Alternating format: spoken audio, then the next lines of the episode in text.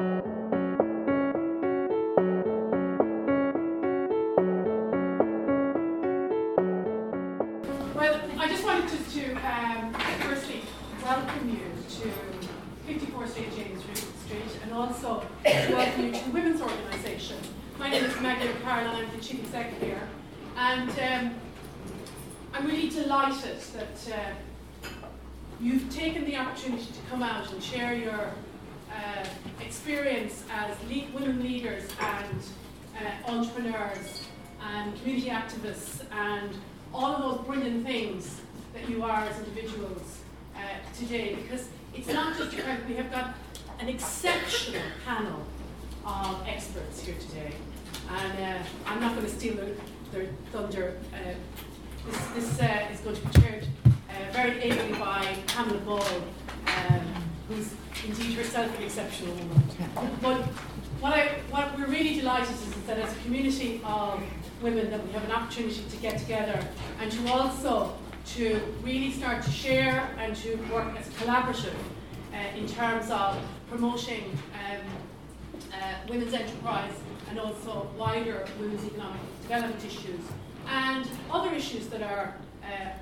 pertinent and relevant to uh, women in today's society.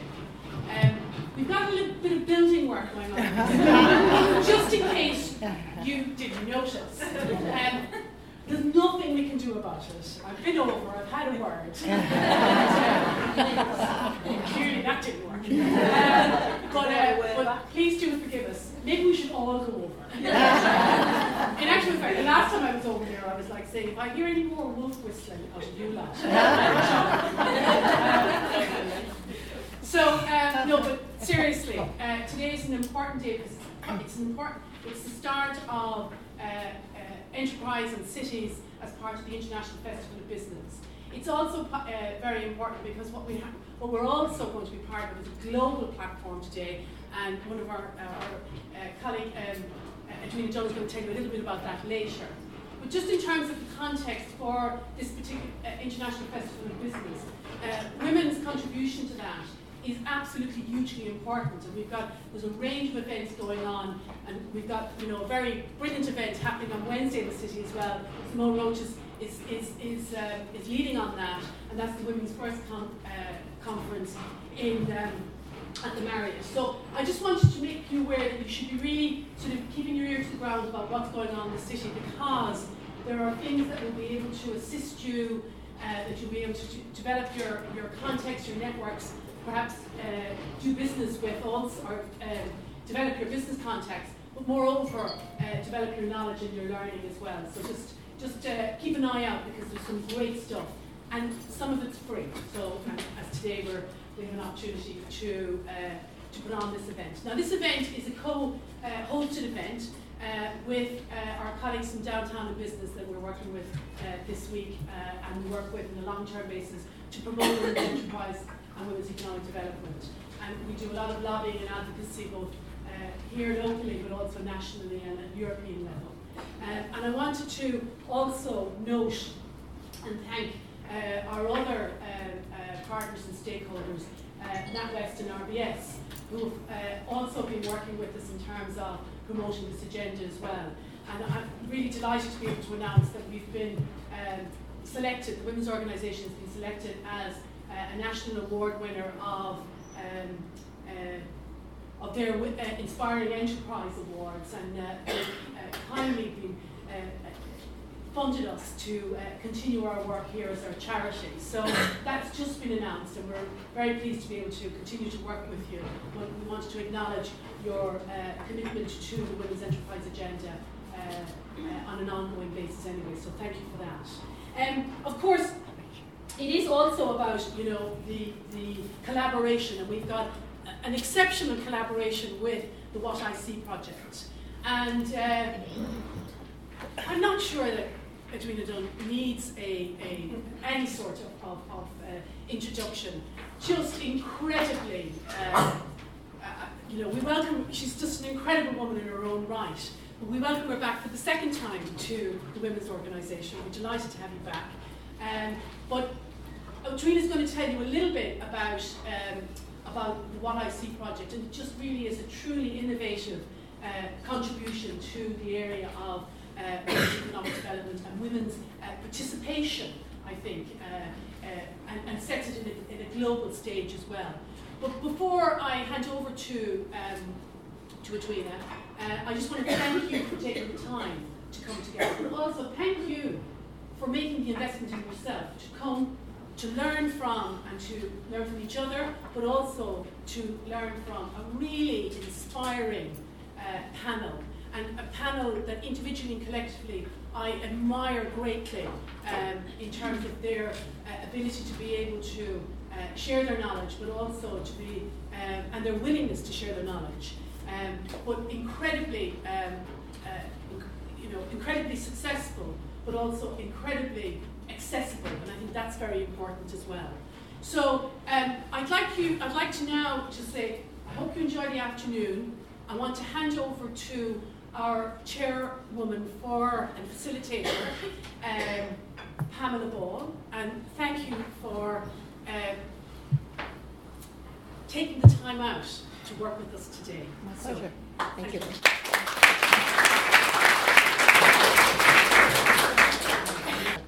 Um, a bit about me. Um, I am your facilitator today. No, I'm not from Liverpool. I speak American and Scouse. That's a lie, I don't. But I have lived here a long time. Very proud to have gotten my British citizenship a couple weeks ago, so I'm a dual citizen. Um, here, of two of the freest nations on earth, and I, I am very proud uh, of that. Um, I'm not going to go into my journey too much. My bio is in there. I currently am chief executive of a charity based in Knowsley, and our job is to inspire local voluntary and community action using ingenuity and leadership, and every word that means something to us.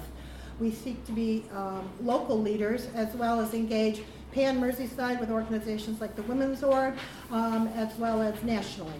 Um, and our goal is to connect people, places, and things within our locality, locally, um, regionally, and nationally.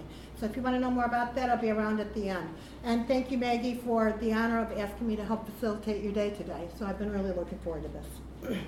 My role is to facilitate you today, so we'll try to stop any riots from happening. um, and I'm hoping we can have a really meaningful and vibrant discussion around journeys to success for women. And it is about women specifically today, since we have women mainly on our panel. And also some of the discussion may be around is it different for women or not. We'll see how that goes. Okay, that's enough of that stuff, all the housekeeping and about me. And um, let me introduce the panel to you. This is Penney Frohling. She is a partner at Ernst & Young, now called EY, I understand. So and I think she may have had the longest string of our panel members. This is Karen Gallagher, MBE. She is the Artistic Director of Merseyside Dance Initiative. And sitting next to me is Edwina Dunn, who is founder and director of the What I See project. She's co founder of the Tesco Clubcard, and she also is currently working with the government private sector on an initiative to try to get students into science and math, correct? Um, as fields. Thank you. Thank you. So I won't say too much. I was uh, lucky, privileged enough to come up here uh, a few months ago and share something about the project at that time. Of all the things I've done, the one that I think will stay with me and last with me for, I hope, the rest of my working life is the What I See project. It's about the voices of women, the stories of women, and how truly amazing they are. I think it's our responsibility to inspire the young girls of the future, and telling our stories is how we do that. Thank you.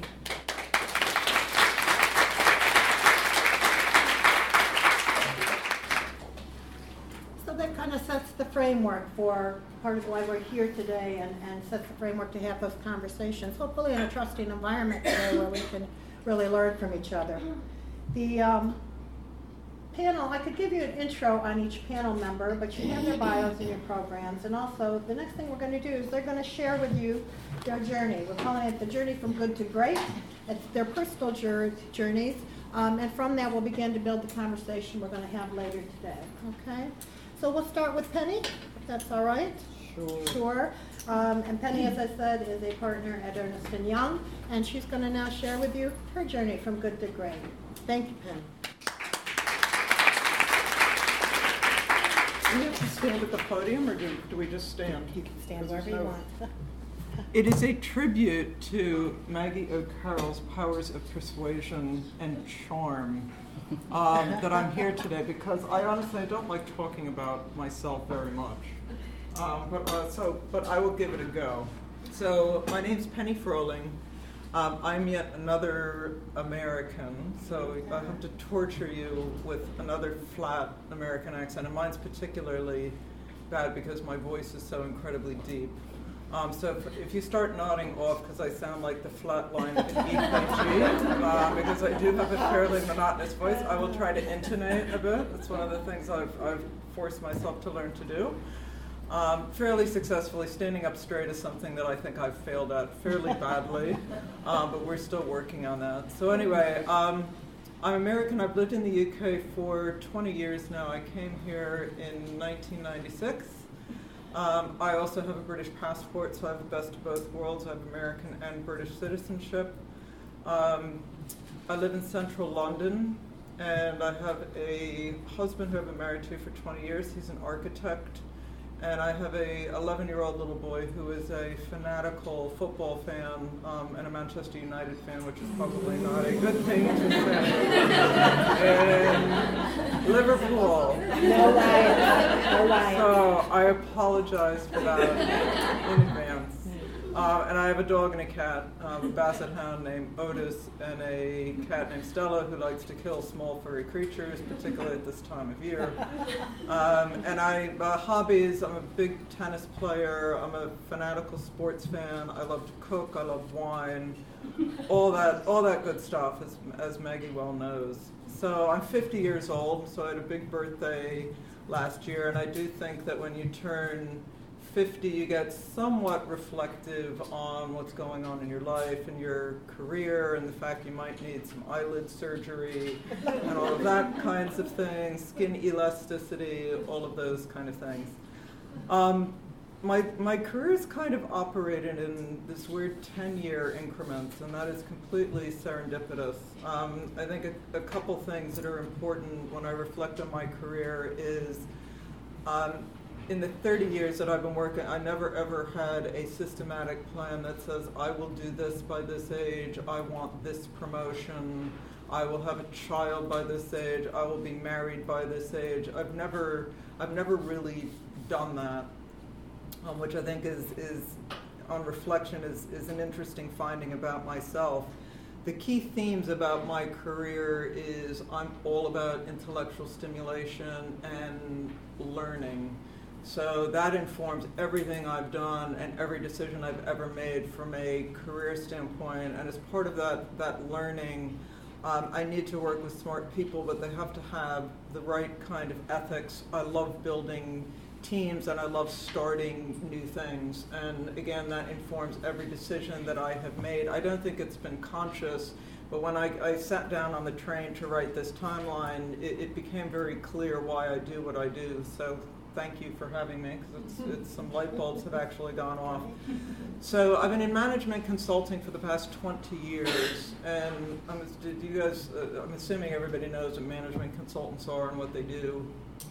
Um, you know, we we advise clients on really difficult problems. So I became a partner at Ernst Young in January. I've been a partner in consulting for probably almost 10, 10 years now typically there are only 7% women partners in consulting firms. So there's very few of us that survive and stick around. We're similar to um, probably MDs and banks as well as partners in law firms. There's just very few people that, that make the journey and stick around in the profession. Then I advise banks. So my particular area of expertise is wealth management, asset management, um, I do a lot of work in the pension sector, so anything on accumulation. So anything that is going through massive inflection points or regulatory change where there's a massive amount of ambiguity is what gets me out of bed in the morning. I absolutely love it. I was brought into Ernst & Young to build their strategy team for them in the UK because Ernst & Young is also at its inflection point saying we need to grow, we don't do strategy work, we need to build teams and capabilities, and that's what I'm doing for them right now. So I'm very lucky. I inherited a team of 30 people, some of whom probably don't have the right profile um, some of whom do, but I have to reshape them, and I have a remit to bring in probably 10 to 20 people. I'm starting to do, do things at, um, once again, at the European level. I've worked at pretty much every single country um, that you can imagine, including Saudi Arabia, advising Capital Markets Authority on the opening of their markets to foreign direct investment. I don't have to wear a headscarf. That's an important thing to know when you're working in Saudi Arabia. You just wear an abaya.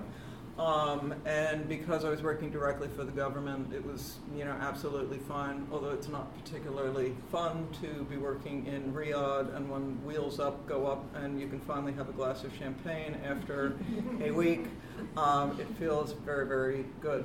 So anyway, um, I started my career at Citibank in 1986 when the banks were just beginning to deregulate. Um, and I work in the consumer bank. If anybody's in financial services and knows anything about Citibank, their CEO at the time was a guy by the name of John Reed, who is incredibly inspirational. And he's the guy that said consumer banks can make tons of money and can be technologically enabled. So we're doing stuff that was very cutting edge pretty much almost 30 years ago, and I was very privileged to work in that kind of environment with an amazing group of people, um, including women. And we recruited women from tons of different industries. We had a woman that used to be a tap dancer who was our head of strategic planning. We had another woman who worked for Richardson Vicks who came in because we like fast moving consumer goods um, people. We had another woman from Avon that um, kept comparing investment products to different colored lipsticks and how women chose lipsticks. Which kind of shook up our managing director a bit, but it actually all worked really, really effectively. And I stayed at Citi for 10 years, and the reason why I wound up leaving it is I, I just, there were too many reorganizations, and we kept writing the same deck over and over and over again for different bosses with different um, buzzwords of the week. So turbocharge was a big one about turbocharging growth, and then you know the next guy would come in and we'd change turbocharge to some other you know silly expression. Um, it was kind of like being in 1984 with Winston Smith, you know, eliminating the uh, eliminating certain words in the Ministry of Information. And I just I got bored. I said I'm not learning anymore, and I just some of the people I were less um, energized to work for. I've been doing a ton of international work and decided to go back and get my MBA at IMD in Switzerland, which caters to more experienced managers. So your typical MBA is about 28, 29 years old. I was 32 at the time. Um, I had been married for one year, and my husband and I pick up, picked up sticks, moved to Switzerland. Um, and after a year in Switzerland, I came to the UK and joined a company called Gemini Consulting. And the reason I kind of went to consulting by default, to be honest with you, because I did not want to go back in industry. Um, I didn't want to go to a bank.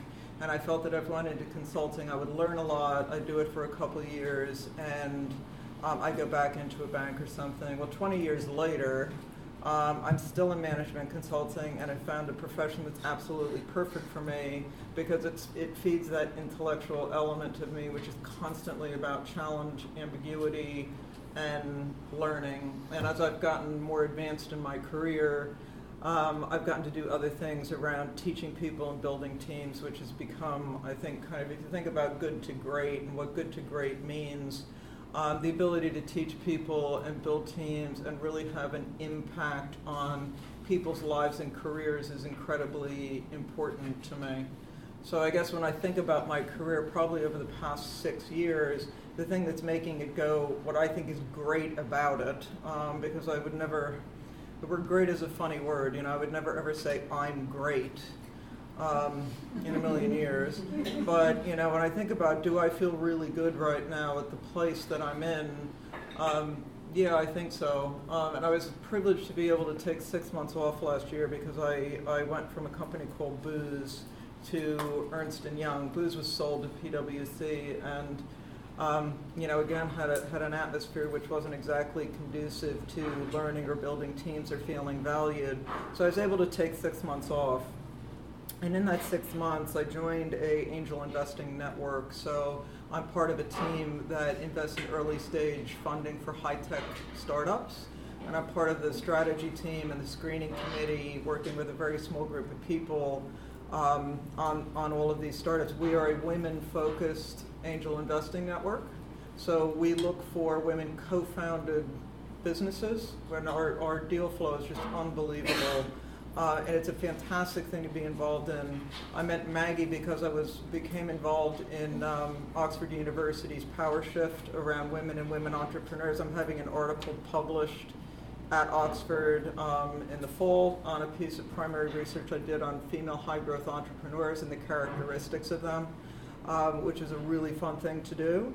Um, and I think most importantly, I got to pick my son up at school every day, um, which is great. And when my son heard that I was able to take six months off, he looked at me and said, Mom, the only time you have ever picked me up at school was when I was in trouble. which, is, which is, yeah, which is like, you know, out of the mouths of babes, but it's, um, it was just a fantastic thing to be able to do is pick him up at school every day. Um, I was less energized by the mommy network and some of the stuff that goes on, and found that I was completely when I back, went back to work, I was completely cut off from all of that stuff when I went back to work because it, it's just it's a very odd dynamic that and it was quite insightful. Um, but the other thing I found in that that network is there's a ton of women who like me, who are in a similar age group to me, about 45 to 50, who have left jobs, who are at a career inflection point, they're looking for that on ramp at senior levels. And I'm helping a couple of them network with the Angel Networks, and it's just it's a very very interesting, important part of life. So honestly, I think the thing that has really made me feel quite centered in my career is having this Oxford element I do, having met Maggie, being able to speak to you, being in a position where I'm actually able to build a team where I can publish, and I'm, a, I'm far more rounded in my, my family life. So that's kind of me right now. That's great. Thank you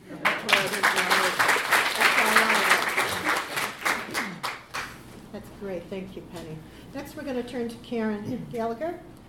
Karen? This will be short and sweet. Good afternoon, everybody. I'm delighted to be here. Um, as you can hear from the accent, yes, I am a Scouser, and my journey from child to now has really mostly been here in Liverpool. Um, I was born just a stone's throw away, just on London Road, um, to a very working class family. Interestingly, um, I kind of think I've got here sometimes by fluke, and I know Maggie has been my mentor from time to time. She goes, nothing's out by fluke, you've got there because of what you do. And I, you know, and I feel very proud of what I do. Uh, but I think I've just been looking at some of the opportunities that I've had um, sort of growing up and in the career that I've chosen, and I think in those choices that I've made and created along the way. Um, I also started to consider about great. I never ever think of myself as great or even good very often. um, I'm very misbehaved, I think. Um, and I'm not sure that it really describes me, although most recently, uh, my son's in Japan at the moment, and um, it was my birthday, and he sent me a little video link and um, had me in tears because he was rapping away about how wonderful he thinks I am. And he called me Wonder Mum, so I think I'm doing something right, so I feel quite proud of that. Um, and I think lately, over the last sort of four years or so, when you sort of read um, my CV, I've suddenly been getting all these accolades and endorsements, and sometimes I don't know why. Um, but obviously, I'm having greatness thrust upon me. So um, percep- perception is everything, I think, sometimes. Um, so my journey. Uh, I come from a, a predominantly an all women's family. Um, my grandfather died at 52 in the 50s, and my dad died when I was six months old um, in the 60s.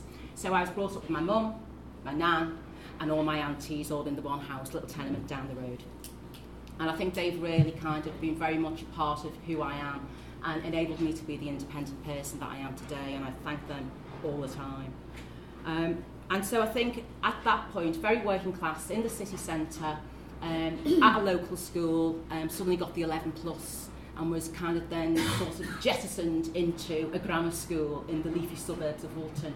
So that kind of displacement in itself, I think, created a real frisson in terms of me and who I am suddenly being in this leafy suburb. Um, but I think that's where I really began to find my voice um, I found what I was really passionate about. I found that people always wanted me to lead in this particular area, and that area, of course, is dance. Um, and I've kind of been in dance near enough most of my career. I think uh, there are times when I've kind of, when I've started to consider what have I been doing with my life, I'm kind of quite goal orientated. And I realised when I started to kind of do this checkpoint about where have I been, what have I done, I've kind of stopped everything on a Friday and then started something new on the Monday. So I left school on the Friday. On the Monday, I'm in the NHS doing administration. At the same time, still doing lots of dancing at John Moores University. And I think there found some really wonderful um, influences for my career. Um, Irene Dilks, who was a contemporary dancer um, with um, the Martha Graham Company in New York, again from here, from the region, set up London Contemporary Dance School, and then Elroy Josephs, jazz dancer, first black male in the West End. So I had some really interesting artists to kind of use as role models. Then, so I, so I kind of left the NHS on the Friday, and then on the Monday, huh, I'm in London, I'm at the Laban Centre, hopefully going to be a dancer. But it didn't quite work out, not because I didn't think I was good, I was great. I think it was because it didn't, in the performance side, didn't really interest me. The thought of getting on the stage every night, sort of doing the same thing, wasn't what I wanted to do. Although I know you have to find that inner self and perform and create and change and challenge yourself on the stage. And, and those people who do that are extremely talented and wonderful, and, and I take my hat off to them. But for me, I found what I was more interested in was the community side of dance how dance really began to impact on people's lives, and um, how I could transform people's lives straight away, face to face, just through getting them to move alongside me. And so I, I became very interested in the community dance practice and became a dance animateur. And I started to, aside from being on the course, I would like go disappearing off and say, oh no, I'm, I don't need to come to class today. I'm going to set up a dance class in Hackney with some, some older people or whatever. You know, I was always out and about. Um, and so then I left Laban on the Friday. On the Monday, I came back home to Liverpool. And I was the um, community dance artist at the Unity Theatre. And I go a long way with the Unity Theatre. Many tales that I won't even go into at the moment that uh, have brought me and the Unity together over the years. And, but I was still also freelancing around Merseyside because I was, I was, I was part-time and I worked from the Unity to the Disability Arts Unit, which is now um, the Dada Fest, and again really began to consider that dance could make a difference with people, regardless of their various abilities in terms of how they moved or how they thought, and that was kind of really quite instrumental for me. And so from there, I got my first full-time job at Seconds Out Theatre Workshop, and I was the dance and mime tutor.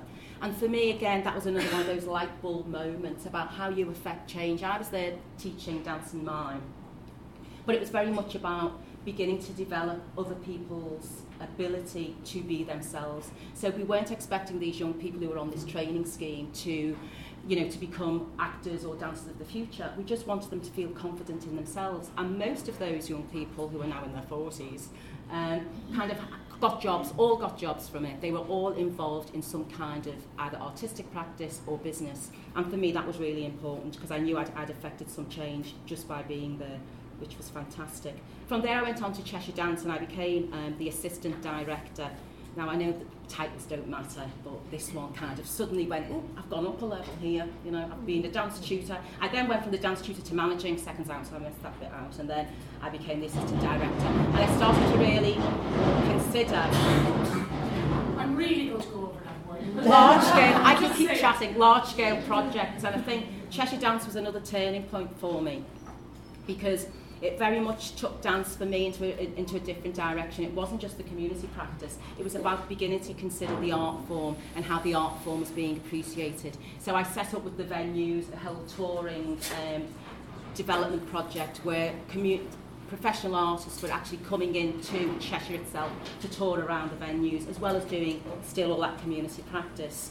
I think it also kind of began to make me to consider what influences did we need to make because we're all, these were small arts organisations, you know, and it was kind of how do you get that message across to those people that matter? How can you influence them to engage with you more and to invest in what you're wanting to do? So it's very much about learning about local government practice, educational systems, and again, my nemesis, introduction to fundraising. Mm-hmm. Wonderful thing. And then from Cheshire Dance, I came to MDI. And um, as was said, it's Merseyside Dance Initiative. We have rebranded to MDI. It's no longer Merseyside Dance Initiative because we felt that it, it becomes too parochial as an organisation. And we want MDI to become a word in its own right, which just means great dance, basically. So we'll see how we go with that.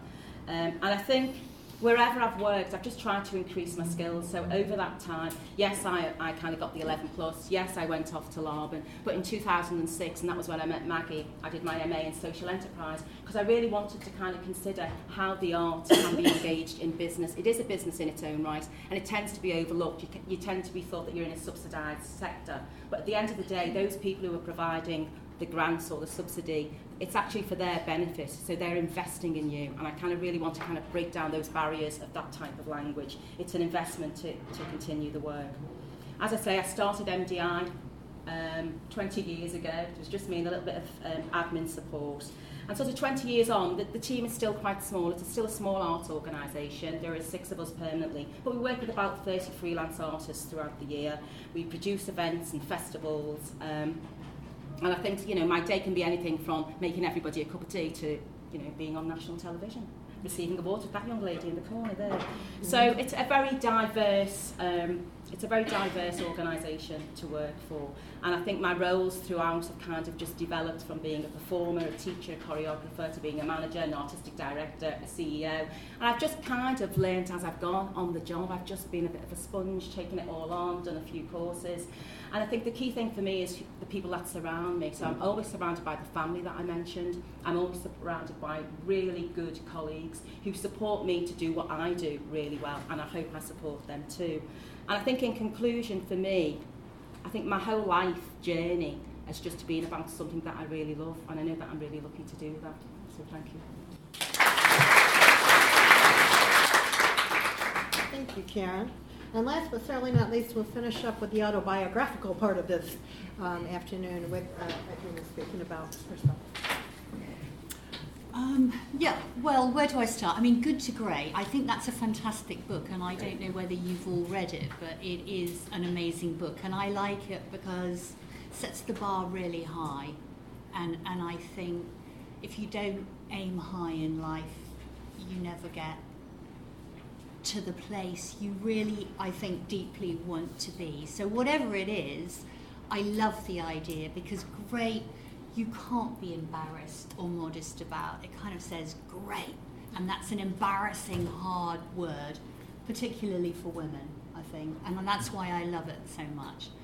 So I'm going to interpret in the what is great about my life now, and I'm uh, a little bit older than these two, so I'm not confessing it. Why should I? It wasn't part of the deal. um, there are two things that are great about where I am now. One is I had the opportunity to retire three years ago. Uh, we sold the business we'd set up, and in fact, we had a year off, and it was utterly fantastic. I have to say, it was. I'm really sorry if you haven't had that moment yet, but I am quite old, as I've already said. And um, it was the most sublime moment, and a year off was deep joy, absolutely wonderful, but retirement's over. over whatever the word is. It's oversubscribed. It's not that much fun, and it's much more exciting following your dreams and finding something else that you want to be great at. And I truly believe that. So that's a privilege, and I recognise it as a privilege, and, and it's one I, um, I never stop thanking my lucky stars for. Um, I think the second thing that's great is I can now look back on my career and post rationalise everything I've done as if it was a fantastic strategy. And it wasn't. It really wasn't. Um, I'd love to say it was. I, I had some lucky breaks, and most importantly of all, I think you do work very hard, and I think the women in this room, I think you probably, and the gentlemen, sorry, uh, there are two of you at least. Um, I'm sure you all work very hard. I think you know it is strange how the harder you work, the luckier you get. Um, it, it, takes a, a, lot of effort to be lucky. Um, but um, you know, I didn't start out like that. I mean, I was really bad at school, and I used to get really terrible school reports, and I certainly wasn't um, gifted. I didn't go into a fantastic company as part of a graduate trade. I did go to university, but it was a kind of mm, slightly also ran. Um, and, you know, I went to work and it was like magic. I decided I loved it and it was the first thing I was really good at. And it was just brilliant. I was excited. I loved it. I worked for a fantastic company. They taught me. I mean, this is way back. I started work in the 90, in 1980, um, and I worked for a very enlightened American company. Actually, thank you, America. And it was, um, you know, it was all about you can be anything. It doesn't matter how old you are, and it certainly doesn't matter if you're female. You can, you know, if you do it, you'll get um, the attention and the rewards, and it, it, taught me a lot. So I had a fantastic time. Um, I stayed there nine years, and then my husband, who I'd met there on the first day and thought, he was nice. um, I, I married, and that was um, yeah, over 30 years ago. And people today will say, well, it's really good what you did with the business, and well done, well done. But what's really amazing is you're still married to your husband. and you worked with him for 30 years. And it's true. I mean, that is the amazing thing, really. Um, he's everything I'm not. He is um, a computer scientist, he's a, a, a mathematician, he does all the clever science bit. But if I ask him to ring someone up on the phone, he nearly faints with fear and says, absolutely no way. He Doesn't want to talk to anybody, doesn't want to do all of that. So we're, at, you know, we've always been a great balance, and it's been a lot of fun because, you know, he's got my back and I've got his. Um, we have two children.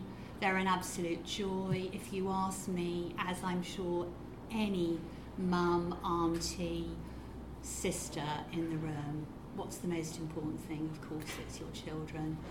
And so the rest is great. They're amazing. They're now starting their lives and careers. I've pushed them towards science and maths because I thought it was the right thing to do.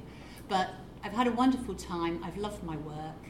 And really, the thing that moves me on is the joy of waking up thinking, what else am I going to do today, this week, next week? And that's what I love. Thank you. It was great, thank you. Just a couple observations before we move into questions. It appears to me that looking on paper, there may seem to be three diverse journeys here, or four. But in actuality, there were some key themes there, wasn't there? One was love what you do and or be inspired by it, intellectually stimulated, love what you do. The second was have some kind of goal or vision. You don't plan it, but somewhere along the line you begin to say, this is what I want to do, and it takes shape. And you begin to follow that journey, that path to success giving back. Somewhere along the line, everybody stopped and said, I'm giving something back here. That success is beginning in part to be defined by I don't want to retire, I want to give back. You know, I can work hard and give back in a wonderful, exciting, stimulating way. I can help kids reach out and understand arts can really change their lives. And fourth, but certainly not finally, was that through that all, family is important. And it's okay to acknowledge family whether it's a spouse, children, the extended family that's still there for you. And so I, I, I related to that as a woman. I don't know if you did, but all of those things felt true to me in my career too, even though we all sit in very different places in the world. So thank you, panel, for being honest and sharing with us. Based on that, and thinking about all of these things and the journey to success, I'm going to toss it right back at the panel and say, when you look in the mirror, as in what I see. Um, do you see a leader? And if you do, what does she look like? Then we'll invite some feedback from you. Okay. Edwina? Um, well, it's taken me a long time to work out that I think leaders I believe good leaders are people who do not believe they're the smartest person in the room. And I and I think it, it's really I've always found it a joy and important to bring around me a lot of really smart people. And I think if you have smart people around you and encourage them, you know, to give them a safe environment and a really receptive environment to talk to, you get really fantastic things back from them. Um, so I've always found that really natural because I've never sat there thinking, I'm just waiting to make a point. I'm sitting there thinking, these people are actually going to solve this. They're actually going to work out how to do it, what to do it, what the best plan is. And I see my role as a facilitator. Um, I think recognizing when you have enough of the answer is really important. And the one thing that I do recognize I have is I don't delay to a decision. I think it's really important to be able to take a decision and stick to it. And I think, you know, it, it's interesting how many people are fearful of making decisions. I, I've never really worried about that because my attitude is if you take the wrong decision, if you take the wrong path, you have time to go back and go in another direction. If you agonize and wait too long, the time may well have passed. So I think I have a couple of attributes that, that suggest that I've always been comfortable with it, not least because um, I think if you stick to one philosophy, which is hire people who are better than you are, mm. actually it's never difficult. Thank you. Penney, can you relate to that? Yeah, definitely. Um, I mean, I guess a, a couple observations. There's the are you a leader and do you see yourself as a leader? I think which are, are two different things. So mm-hmm. clearly, I am a leader because I, I am leading and building quite a large team um, and have done that multiple times before. So I am a leader. Um, do I perceive myself as a leader? Yes, by default I have to be, and I always have been, you know, whether captaining sports or um, building teams or uh, being the person that people always look to to say, I know you're the one that can figure this out because you work hard and you're incredibly structured and you just, you know, have no fear. I mean, I think to your point, I mean, it's, I have absolutely no qualms about making considered decisions. They're always fact based and they're always extremely well thought through because that's just who I am.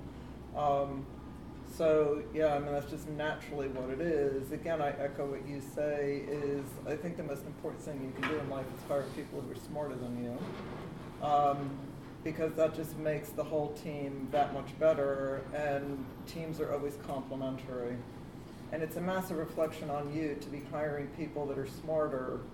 So I think I think a, a less less evolved managers are threatened by people they bring in, but what, what you always have to realize is that if you're bringing in fantastic people, that's kudos to you. And that's just something that's always incredibly important to, to remember. I couldn't agree more. Karen? Yeah, I think, I think I've naturally fallen into leadership within the context of the work that I do. Um, I can be quite controlling though, which is I have to watch sometimes, but I'm also I'm quite happy to fail and I think to learn from that. I think it, it can be quite difficult, especially in the work that we do in the arts, that there isn't always that recognition of failure in the same way as maybe some businesses, or in particular in science, you don't get those opportunities to fail. You've always got to succeed, it's always got to be the best, it's always got to be fantastic. So it's having the having a context of, of how you work and where you work is really important. I think it's it's it's interesting the whole thing about having people better than you. Um, and I think that that's important, but it's also important to acknowledge that if it's not working, to, to be able to make those decisions, to know that the person that you've got working with you isn't the right person to be to be with you. And that's also kind of balancing that side of it out. Um, I'm quite strong-minded as a person, and I think, like Penney was saying, I've always been one of those people who've gone, oh, Karen will get on with it, Karen will do it, she's really hard working. I remember once, actually, um, you know, because I live here in, in, in, in the city. And there was one year when we were going off to Notre Dame, which was the school I was at in Woolton, and it was snowing, and I mean it was like heavy snow. Nothing was getting through there. You know, it's a six mile hike, and I made all these kids follow me. Come on, we're going. Off we go to school. And we all got to school, and the teachers were like, she doing here at this? And we were absolutely shattered, but I was determined we were going. You know, so there's that element of determination in me. And I think if I was to look in the mirror, I do always see that kind of strong, black, independent woman, um, which kind of defines me quite a lot. Great. Are there any um, questions about leadership um, you'd like to ask um, the panel? Just some observations. Again, I hear this again the same and similar um, message, which is you do perceive yourselves as leaders.